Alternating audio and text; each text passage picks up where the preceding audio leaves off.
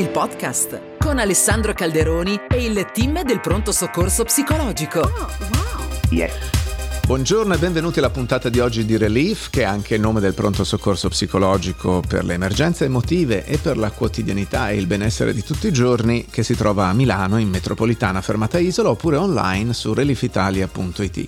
Il tema di oggi, di questa puntata del podcast, è un tema che ci riguarda tutti perché è il tema dell'autostima.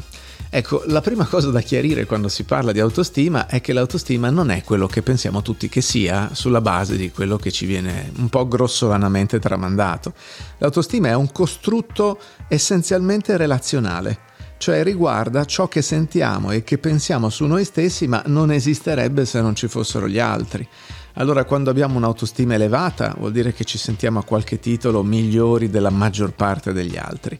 Quando abbiamo bassa autostima vuol dire che ci sentiamo inferiori alla maggior parte degli altri, per questo che è un costrutto relazionale.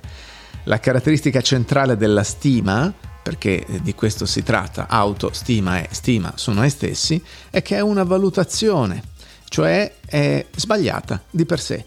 Cioè, eh, essendo una stima, vuol dire che non ti fa vedere in modo realistico chi sei, ma ti mostra una sorta di dispercezione costante della tua valutazione su di te, che può essere una dispercezione eh, verso l'alto, alta autostima, o verso il basso, e allora ti senti uno schifo.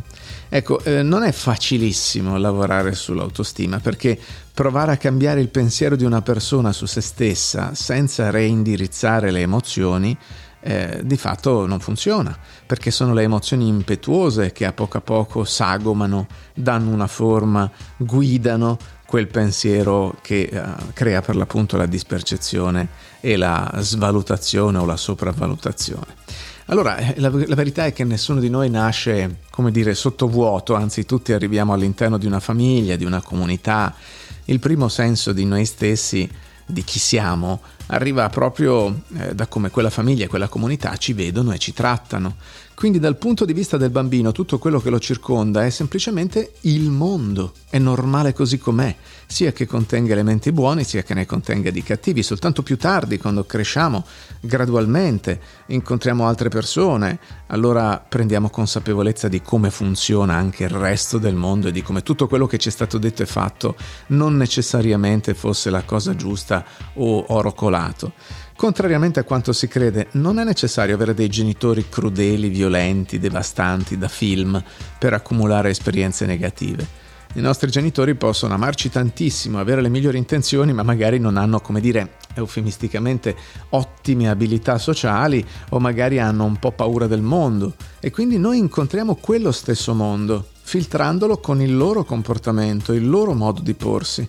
Oppure possono non essere magari campioni mondiali di comprensione delle esigenze dei bambini, o magari sono stanchi e nervosi per il loro lavoro, per gli affari suoi, per gli affari loro, per gli imprevisti eh, che la vita generosamente ci offre ogni giorno.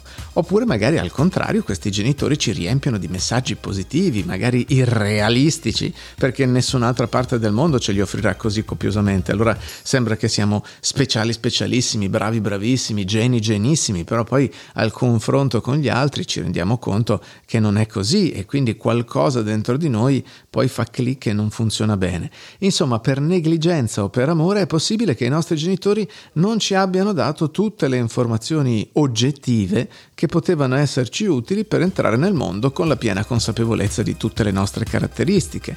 È chiaro a tutti che quando occorre prendere delle decisioni è meglio avere tutte le informazioni oggettive disponibili sulla cosa per cui si decide, no?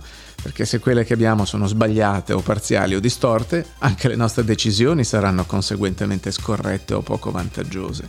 Quindi se le informazioni che riguardano noi stessi eh, sono eh, tutto sommato parziali, non oggettive, tutte le decisioni che prendiamo nella vita sono influenzate da quelle primissime nozioni distorte e ci muoviamo a partire da lì. Verrebbe naturale pensare che conoscere oggettivamente i fatti che ci riguardano sia abbastanza facile perché in fin dei conti ragazzi noi siamo noi, chi potrebbe conoscerci meglio? Però non è così semplice nemmeno questo, infatti noi abbiamo imparato a essere come ci hanno detto che eravamo e anche chi ce lo ha detto arrivava dallo stesso processo.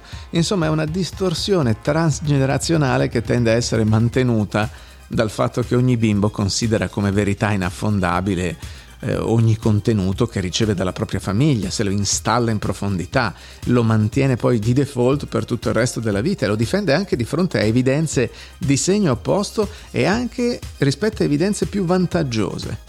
Quindi Sostanzialmente, le intenzioni giuste per lavorare sull'autostima sono comprendere cosa interviene nel formare la visione che hai di te, scoprire come spezzare la trappola di questa distorsione e poi imparare a esprimere il tuo reale potenziale. Ora, attenzione perché sull'autostima è stata fatta anche un'industria. Negli anni Ottanta negli Stati Uniti c'era una vera e propria misura politica nel 1986 in California, per esempio, ehm, è nata una task force per la promozione dell'autostima a scuola con un codice pedagogico. Tutti i bambini andavano definiti speciali, tutti i bambini andavano sempre applauditi dai compagni, sembra di essere in Corea. La competizione viene esclusa dalle scuole per evitare delusioni a chi perde, tutti devono vincere. Eh, risultato? Beh, eh, sostanzialmente impennò i picchi di depressione e i comportamenti suicidari, eh, ricerche alla mano di 20 anni dopo. Invece noi possiamo sviluppare resilienza perché non siamo tutti vulnerabili in egual misura. E questa è la cosa di cui iniziamo a parlare quest'oggi, occupandoci del caso del giorno.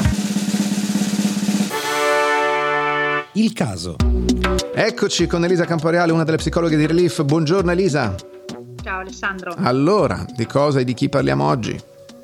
Allora, oggi parliamo di un uomo di 40 anni che eh, appunto è arrivato a Relief eh, riportando dei sentimenti di grande insoddisfazione sia sul lavoro sia nella vita in generale, nella vita personale ehm, e mh, questi sentimenti di insoddisfazione erano accompagnati da una bassa autostima eh, con una forte autocritica, mh, quindi con dei sentimenti proprio di, di, di critica verso, verso, se stesso. Sì. Ehm, quindi durante il primo incontro ho pensato di effettuare innanzitutto l'ipnosi per eh, calmare la mente regolare le, le, emozioni e gli ho insegnato poi il gesto proprio per poter tornare in ipnosi in ogni momento in modo autonomo. Quindi anche un ancoraggio. Di...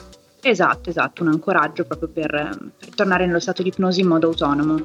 Eh, durante l'ipnosi stessa eh, gli ho applicato il, il, collare a radiofrequenze HAP-B eh, che sostanzialmente va a simulare l'azione di, di, alcune molecole che noi autoproduciamo interferendo con, con i nostri recettori, quindi ehm, favorendo uno stato di, di, calma, di tranquillità. Ok. Durante invece i successivi incontri eh, mi sono focalizzata mh, sui valori della self-compassion, cioè proprio sui valori ehm, che mirano alla compassione verso se stessi, utilizzando due meditazioni, la meditazione della gentilezza eh, de- e dell'amico compassionevole. Eh, la meditazione della gentilezza diciamo che si focalizza su un atteggiamento eh, empatico verso, verso, se stessi, quindi eh, ci si focalizza proprio sui valori di, di umanità e di gentilezza verso, verso, se stessi, invece nella meditazione dell'amico compassionevole ehm, si immagina un incontro con, con, un amico, con una persona che eh, è proprio portatore di, di valori eh, come l'amore incondizionato verso se stessi, come eh, la saggezza e la forza e in entrambe le meditazioni eh, alla fine si, si, invita la persona a eh, diciamo, mantenere questi, questi, valori di compassione e di gentilezza verso se stessi anche poi durante eh, il corso della giornata. Eh, entrambe le meditazioni e l'ipnosi poi sono state inserite sulla nostra app in modo tale appunto che ehm, questo, questo, signore di 40 anni potesse replicarle in qualsiasi momento. Anche perché ricordiamo che è vero che è possibile ottenere uno switch emotivo in un tempo molto rapido, variando l'emozione del momento grazie all'utilizzo di una tecnica, però poi eh, il processo che, che ci interessa è che la persona impari a fare la stessa cosa da sola perché non è che mutare stato emotivo una volta significa che quello stato emotivo non si ripresenterà più e in particolare quando quando parliamo di costrutti così stabili e così strutturati come l'autostima, eh, incontrare eh, calma della mente e gentilezza verso se stessi deve diventare una sorta, una, una sorta di pratica quotidiana. Esatto, assolutamente. Ok, grazie Elisa e ovviamente alla prossima. Ciao Alessandro. Trucchi del mestiere Abbiamo capito che l'autostima, eh, no, non ho una grande stima dell'autostima perché è veramente incasinata e ci complica la vita, è come mettersi davanti a uno specchio deformante e pensare che sia uno specchio normale, oppure è come cambiare specchio tutti i giorni e vedersi diversi a seconda dello specchio e non di come si è, insomma un po' funziona in questo modo. Allora cominciamo come trucchetto a capire quali sono i luoghi comuni che ci portiamo addosso per quanto riguarda l'autostima. Il primo luogo comune è che le persone che fanno del male ad altri hanno bassa autostima autoestima. Ma in realtà eh, non è assolutamente detto perché uno può pensare che chi ha bassa autostima fa male a se stesso e tende a compiacere eh, stabilmente gli altri, la crudeltà viene autodiretta, in genere chi perpetra crimini verso le persone però non ha bassa autostima, per esempio ci sono alcune forme patologiche eh, narcisistiche per cui l'autostima, cioè la valutazione verso di sé è altissima, ma eh, lo stato empatico di connessione con gli altri è azzerato. Altro luogo comune, aumentare aumentare l'autostima nei bimbi li rende più felici e vi ho parlato prima del movimento per l'autostima statunitense eh, che ci ha dimostrato che dire a un bambino che è un grande non serve a farlo sentire davvero un grande. L'influenza dei genitori sull'autostima dei bambini è minore del previsto, cioè un ambiente che naturalmente eh, ci crea quello che noi sentiamo di noi, ma c'è anche una componente temperamentale e soprattutto eh, fare questo lavaggio del cervello eh, sulla, sull'autostima elevata mh, mm, abbiamo detto che può essere controproducente perché poi quando esci dalla bolla incontri il mondo che non è detto che ti tratti così bene. Terzo luogo comune, aumentare l'autostima a scuola predice migliori risultati accademici. Cioè sentirti dire che sei già perfetto non sostituisce validamente il senso di sfida e di autodisciplina che invece ti servono per studiare. Quarto, l'autostima non può mai essere troppo alta e anche questo è falso perché chi ha un sé grandioso è esclusivamente autoriferito o è ossessionato da se stesso e non ha certo un'autostima sana eh, ed equilibrata. Quinto, gli umani sono fragili e vanno protetti dai conflitti. In realtà essere antifragile non significa per forza essere super resiliente, ma piuttosto essere in grado di sviluppare anche attraverso le sfide e le difficoltà caratteristiche di forza intrinseca. Eh, leggetevi proprio Antifragile di Taleb. Sesto luogo comune e anche ultimo, l'autostima cresce attraverso continui rinforzi. È bellissimo, ma la ricerca scientifica ci dimostra che funziona solo con chi ha autostima normale o alta. Chi ha bassa autostima si sente peggio se continui a rinforzarlo. Allora, che cosa serve per lo sviluppo personale? No, serve imparare a osservare con calma e oggettività, quindi con consapevolezza il proprio stato di partenza. Serve imparare ad autoaccettarsi per come si è. Serve istituire un'intenzione reale di cambiare, di promuovere cambiamento e serve agire. Allora se io so chi sono, mi accetto per come sono, ho l'intenzione di effettuare un cambiamento e passo all'azione, allora lì sì che aumento realmente e concretamente il mio livello di autostima. E come si interviene su questa credenza interna che ci dice ogni giorno chi siamo, dicendoci che siamo fichissimi o che facciamo schifo? Eh, diciamo che il pensiero razionale modula l'emozione, ma un'emozione forte blocca il pensiero razionale. Per questo raggiungere uno stato di calma è fondamentale e per questo Elisa parlava dell'utilizzo eh, dell'autoipnosi per calmare la mente, perché è molto importante prima calmare la mente, poi ristrutturare le credenze, ricordandoci che lo scopo non è cambiare, ma rendere più flessibili e più ampie le credenze, perché non possiamo prendere quello che c'è da sempre e stracciarlo. Lo fa a poco a poco, piano piano il nostro cervello se gli diamo la possibilità di notare non che deve farlo, ma che può farlo perché quello in cui crede non è così rigido, è così non scavalcabile, ma che può essere un pochino flessibile. Un capitolo a parte per quanto riguarda l'autostima e anche un suggerimento a parte è quello che riguarda le relazioni. Trovatevi relazioni sane. Una relazione sana è una relazione in cui dare e ricevere, ricordatevelo, sono in equilibrio. Questo allena tutti e due i partner a impegnarsi a essere visti e soprattutto allena all'accettazione delle proprie imperfezioni, no? Perché amare significa anche accettare o addirittura affezionarsi alle imperfezioni. E come si fa a trovare una relazione sana? E questo è il punto fondamentale, non c'è una app che si chiama, eh, che ne so, Tinder relazione sana. trovare relazione sana richiede almeno due skills di base. La prima è non investire tutta la propria affettività nella relazione. Se hai solo quel punto di soddisfazione già la relazione non è sana, te lo puoi dire. E la seconda è abituarti ad autorassicurarti. Se sei in grado di autorassicurarti, la relazione diventa qualcosa in più e quindi starai bene. Ma se la relazione è necessaria per avere rassicurazioni, allora vuol dire che senza staresti molto male, quindi non è di nuovo una relazione sana. Infine, il suggerimento in assoluto più importante riguarda i tuoi bisogni primari. Quali sono i tuoi bisogni primari? Dare e ricevere attenzione, favorire una buona connessione tra la mente e il corpo, avere obiettivi e fare qualcosa che ti dà senso, appartenere a un gruppo di qualunque tipo, senso di sfida, creatività, intimità e condivisione almeno con qualcuno, senso di padronanza, cioè di controllo su alcune aree della tua vita, senso di status, cioè essere riconosciuto per ciò che sei, e anche il senso naturalmente quello primario di, insi- di sicurezza e di incolumità. Quindi vai un po' ad analizzare eh, come sei messo con questi bisogni primari perché la prima cosa da fare è andare a aumentare quelli che sono un pochino più deboli e questo è davvero molto importante perché senza la soddisfazione dei tuoi bisogni primari andrai in giro con un'autostima sgonfia o troppo gonfia o a cercare delle pezze, delle stampelle che non ti fanno poi lavorare bene su te stesso. La letteratura scientifica. Tenete presente che sull'autostima escono 140 ricerche in media ogni sei mesi, quindi è impossibile eh, dirci davvero di che cosa parla eh, la tonnellata di letteratura che c'è sull'argomento. Però nel 2001 uscì l'Emler Report della Joseph Rowntree Foundation con una meta-analisi dell'autostima e la cosa molto molto molto importante è che di fatto... Ehm, questo report ci indicò quali sono le maggiori correlazioni con la bassa autostima.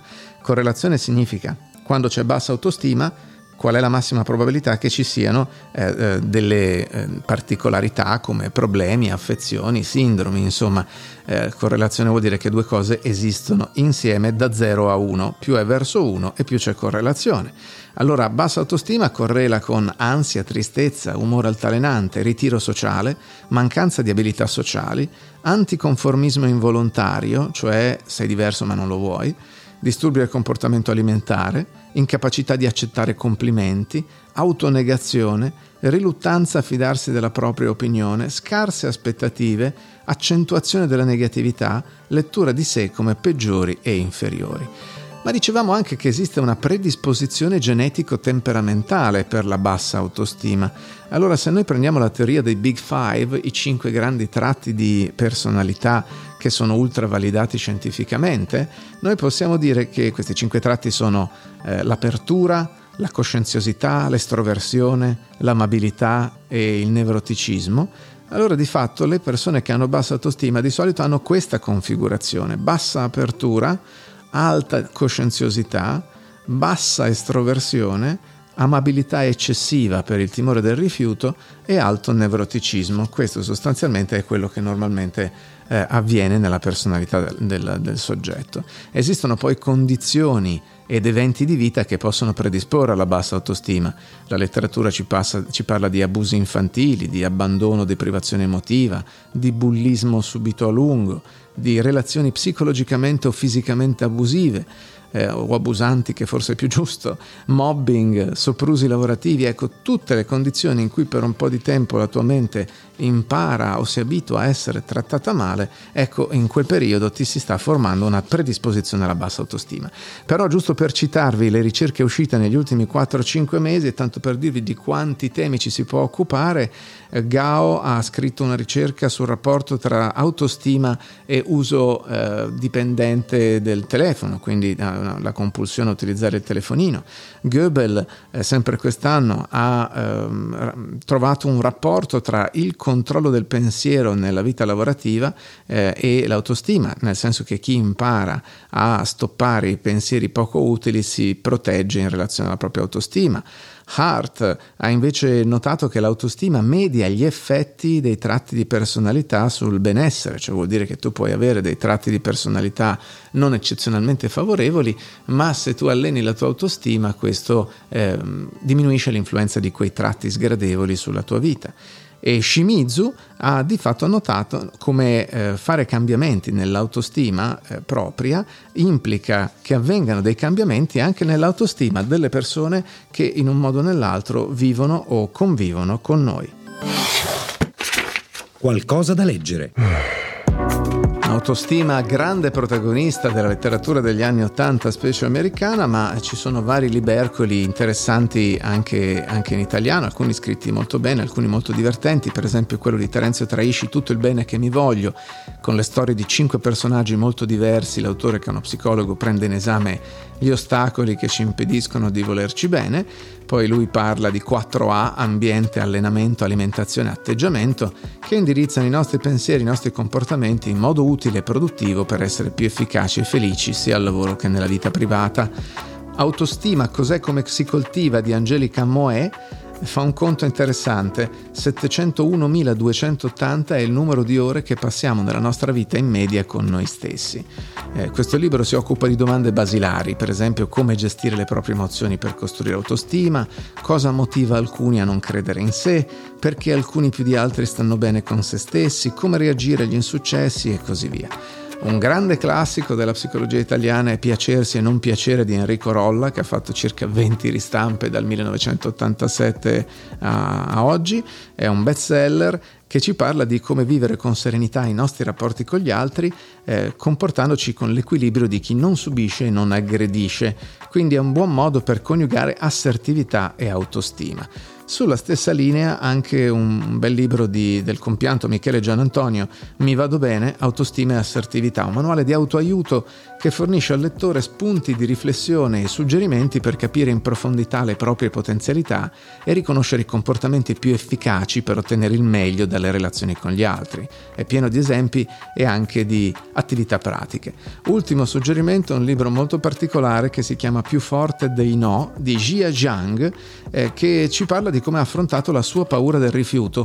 Ha fatto un esperimento di 100 giorni in cui, come terapia per rendersi invulnerabile, si è sottoposto volutamente a un rifiuto al giorno, che ne so, fermando gente, chiedendo 100 dollari in prestito, oppure eh, chiedendo di poter avere un cibo confezionato in tot minuti, eh, oppure la possibilità di salutare i passeggeri di un aereo. Insomma, ha fatto richieste incredibili per 100 giorni per aiutarsi a incassare dei no. E la sua scoperta più interessante è stata stata che molto spesso, non temendo il no, ha incassato dei gran sì. Belle notizie! Psicologia è anche costruzione e interesse verso il nuovo, allora la Fondazione Sarda MedSea e la cooperativa di pescatori Nieditas hanno dato vita a un progetto che realizza nuovi arredi per esterni in materiale plastico col riciclo dei gusci delle cozze, programma che si chiama Blue Eco Lab perché? Perché i gusci delle cozze non sono biodegradabili essendo fatti di pietra calcarea per intenderci e quindi quando li butti via vengono smaltiti nell'inceneritore e così invece ci puoi fare sedute, panchine, plafoniere, piastrelle eh, eccetera eccetera, insomma non è malaccio. Ah, la popolazione carceraria degli Stati Uniti sta diminuendo, questo non è attribuibile solo all'allentamento delle leggi sulla droga ma anche all'aumento degli standard di vita negli stati che prima erano più poveri. Che ci fanno con queste prigioni? È un boom di creatività per la riprogettazione dei vecchi impianti. Eh, per esempio, al Gainesville Correctional Institute, che è stato chiuso per tagli al bilancio, la gente del posto ha trovato l'edificio ideale per convertirlo in un rifugio per senza tetto. Nella Carolina del Nord eh, sono stati creati dei centri di agricoltura ed educazione per tutto l'anno con il programma Growing Change dedicato alle persone emarginate e ai veterani feriti senza lavoro. Il carcere di Staten Island invece è diventato uno studio cinematografico, per intenderci è quello che è stato usato per le riprese della serie Orange is the New Black.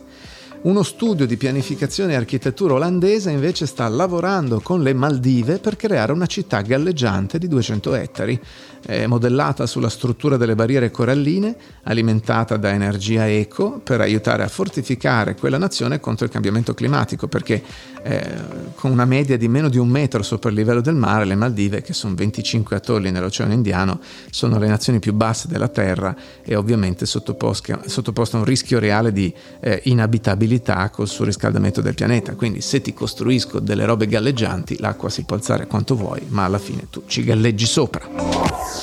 Era Relief, il podcast con Alessandro Calderoni e il team del pronto soccorso psicologico. Seguici su www.reliefitalia.it.